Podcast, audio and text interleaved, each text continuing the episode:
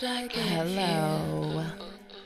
And welcome back to Philosopher's Moon. It's just in. Apparently, you are 20% more attractive than you think you are to other people. Let's actually think about what is it that makes someone truly attractive? Mm. Confidence. Duh.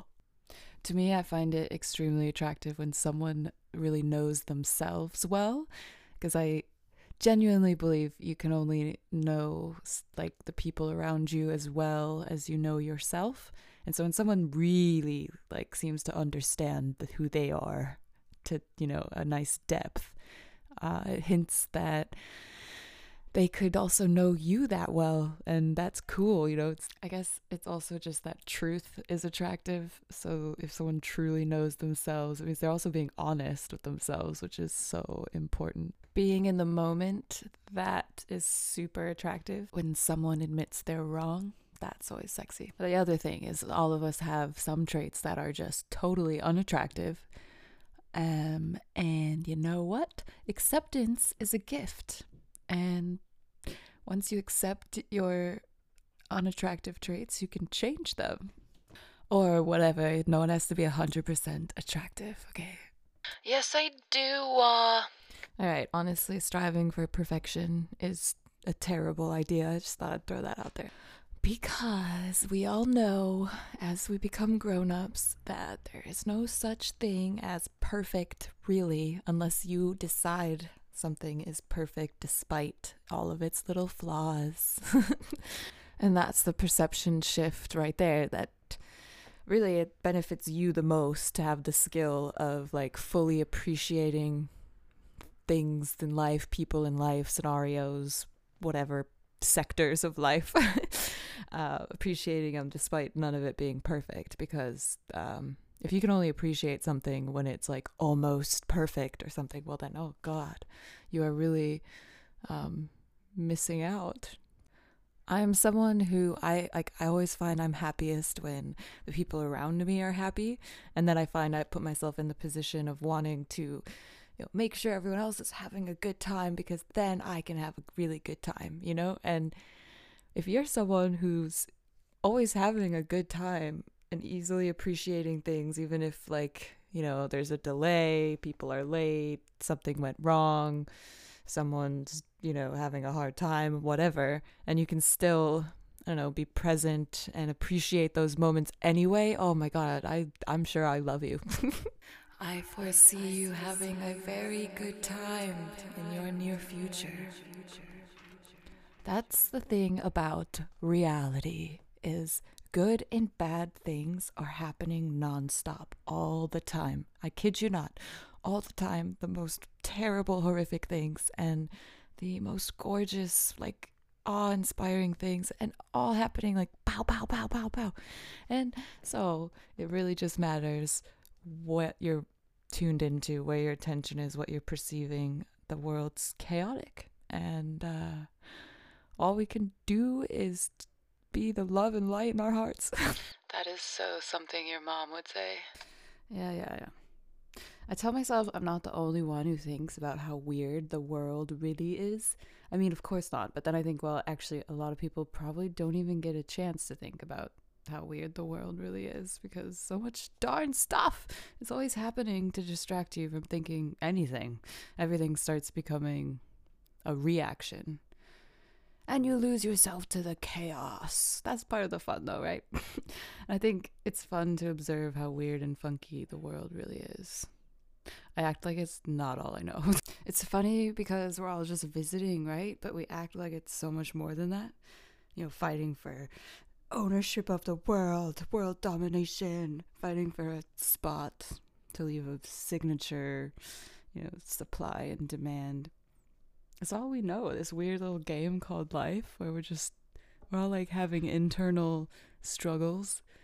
Everything kind of feels like it's self inflicted. I mean, especially so if we're going from the frame of mind that everyone is one big thing then of course everything is self inflicted the suffering and the trauma and the problems. But But hey, it's all for the opportunity to grow and be better at loving, right? Loving ourselves, loving one another. I just wish we could like fast forward to, you know, the time period in humanity's evolution where everything is just so love love injected you know I, I, can we turn down the trauma and the self-hate and the insecurities and the all the that stuff i love how exciting this world is though that anything can happen it really like it, eh, okay wait wait wait that just reminded me of a conversation i had with my parents the other day about how uh, they told us in science class when I was in like fourth grade that it's possible to just have spontaneous combustion. That like literally you could, as a human being, just light up in flames. It just spontaneously, it's just a random scientific phenomena.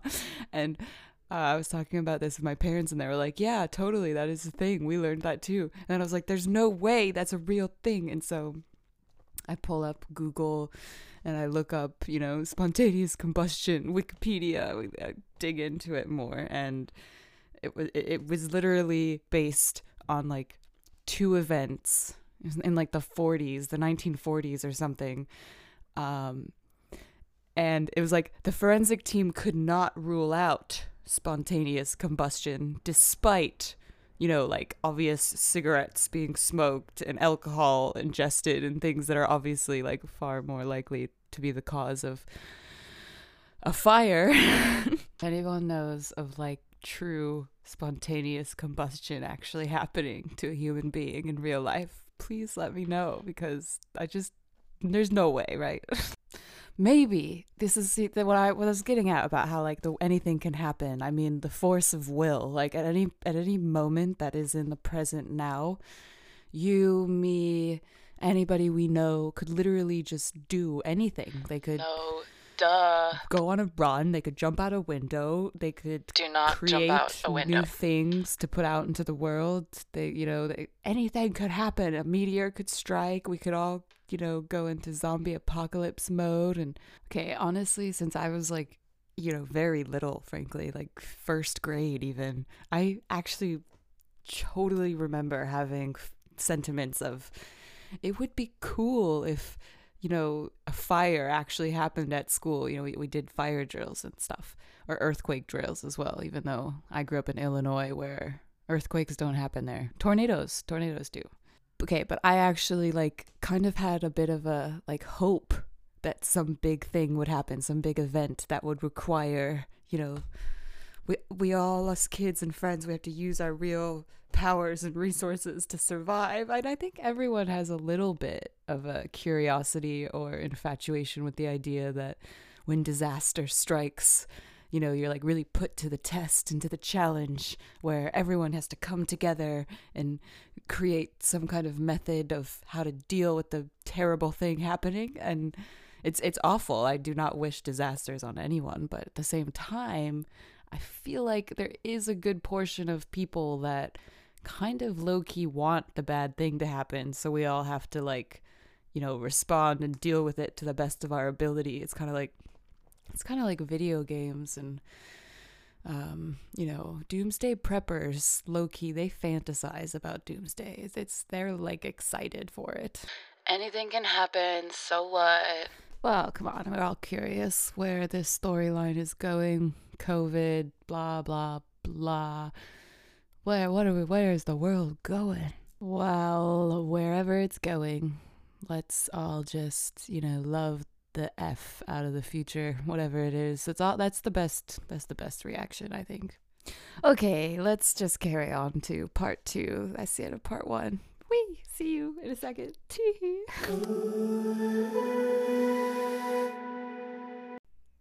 Growing up, The Lion King was one of my favorite Disney movies. And as an adult, I think about it often, particularly a couple scenes. Is the scene with Rafiki, he like whacks Simba on the head, and he's like, "Oh yes, the past can hurt, but you can either learn from it or run from it." And then there's the scene, you know, with Mufasa in the clouds being like, "Remember who you are. Remember. I hate the scene when Mufasa dies in the stampede. It's so sad. Anyways, there's so much that happens in life from obviously when you're a kid watching The Lion King to, you know, a 27 year old adult.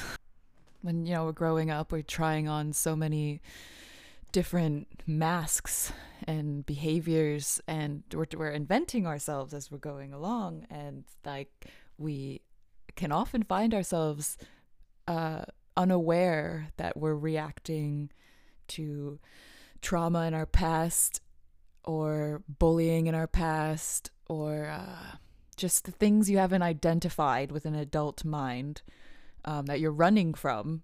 And by running from it's not like literal. You're it's just that within yourself you are avoiding or ignoring a certain behavioral pattern you might be doing as a coping mechanism because identifying the root of it, it, it can be painful.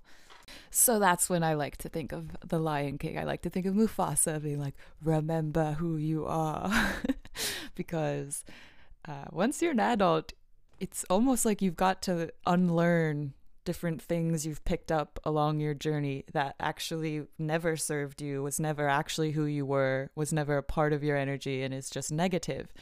I think most of the time we have no idea that we've even adopted some negative traits we never associate associated associated associated with ourselves.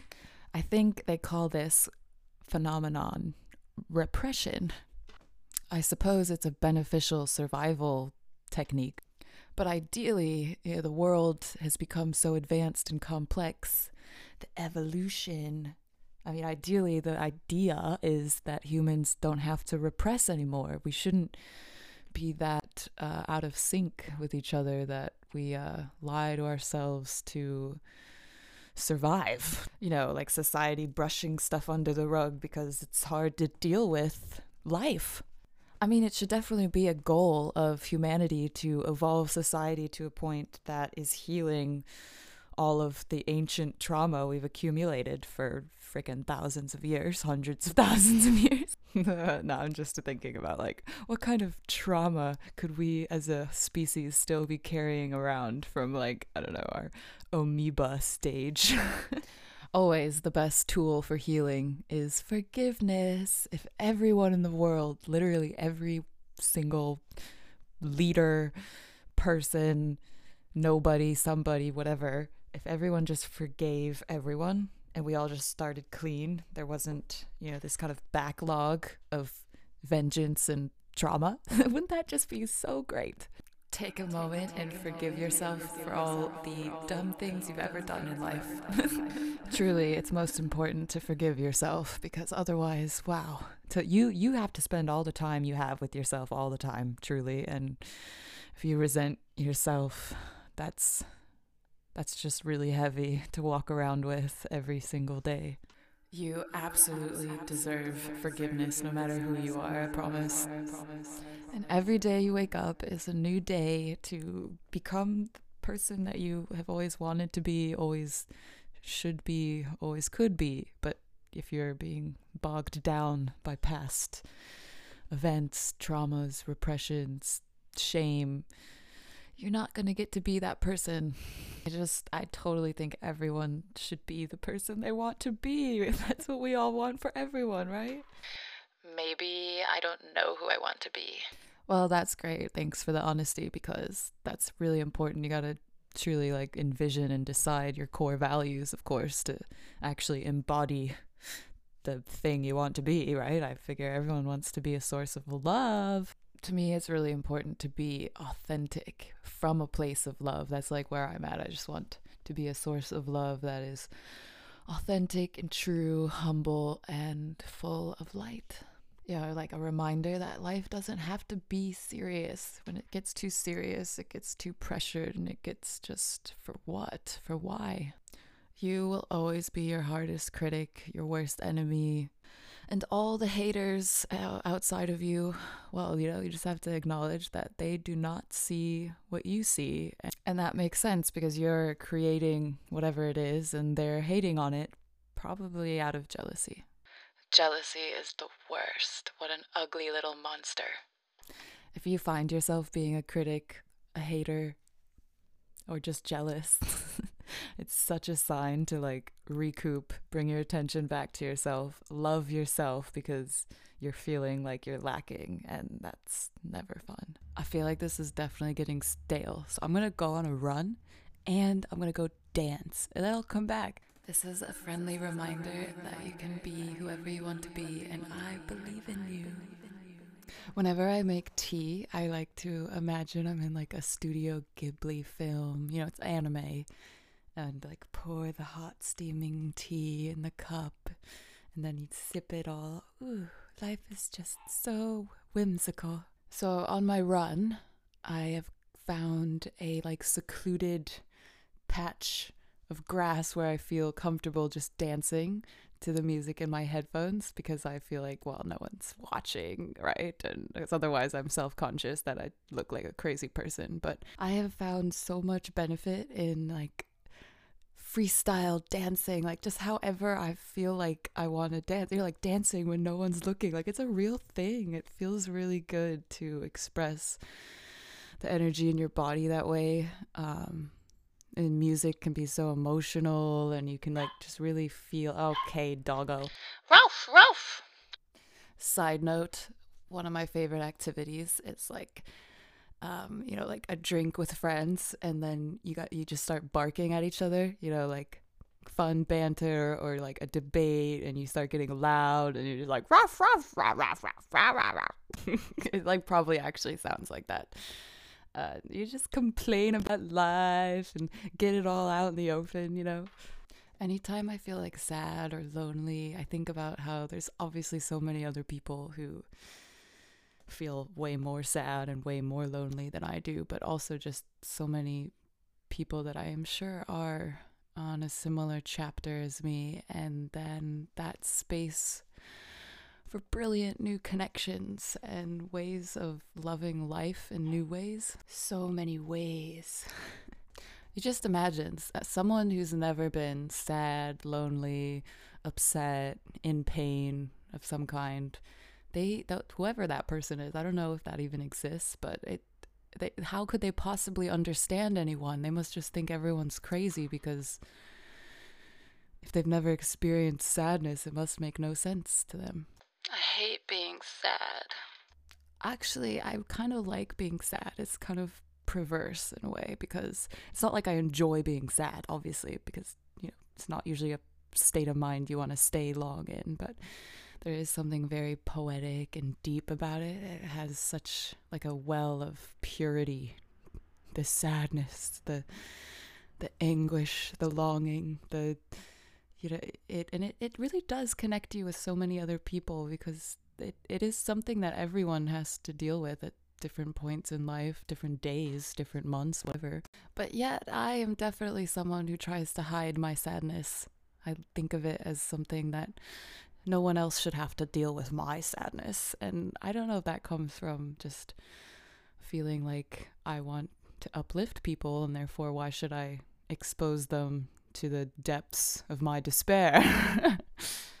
but it's ironic because of how good I feel about myself when I can be there for someone who's vulnerable enough to show me their, you know, true sadness that they're dealing with. You know, they're not covering it up. I love to be there for those moments. And then that I am so unwilling to expose my own is telling. I really subscribe to the idea that it's best to just not even expect to be understood. And it's great to go out of your way to try to understand. But uh, God, does it feel good to be understood? So, cheers to um, understanding that we all have misunderstandings. And don't let it make you nervous or anxious because nobody does have it all figured out, and nobody should have it all figured out because this is a never ending story. we will continue to try and figure something out forever. To infinity and beyond. Okay, now it's time for Philosopher's Poem.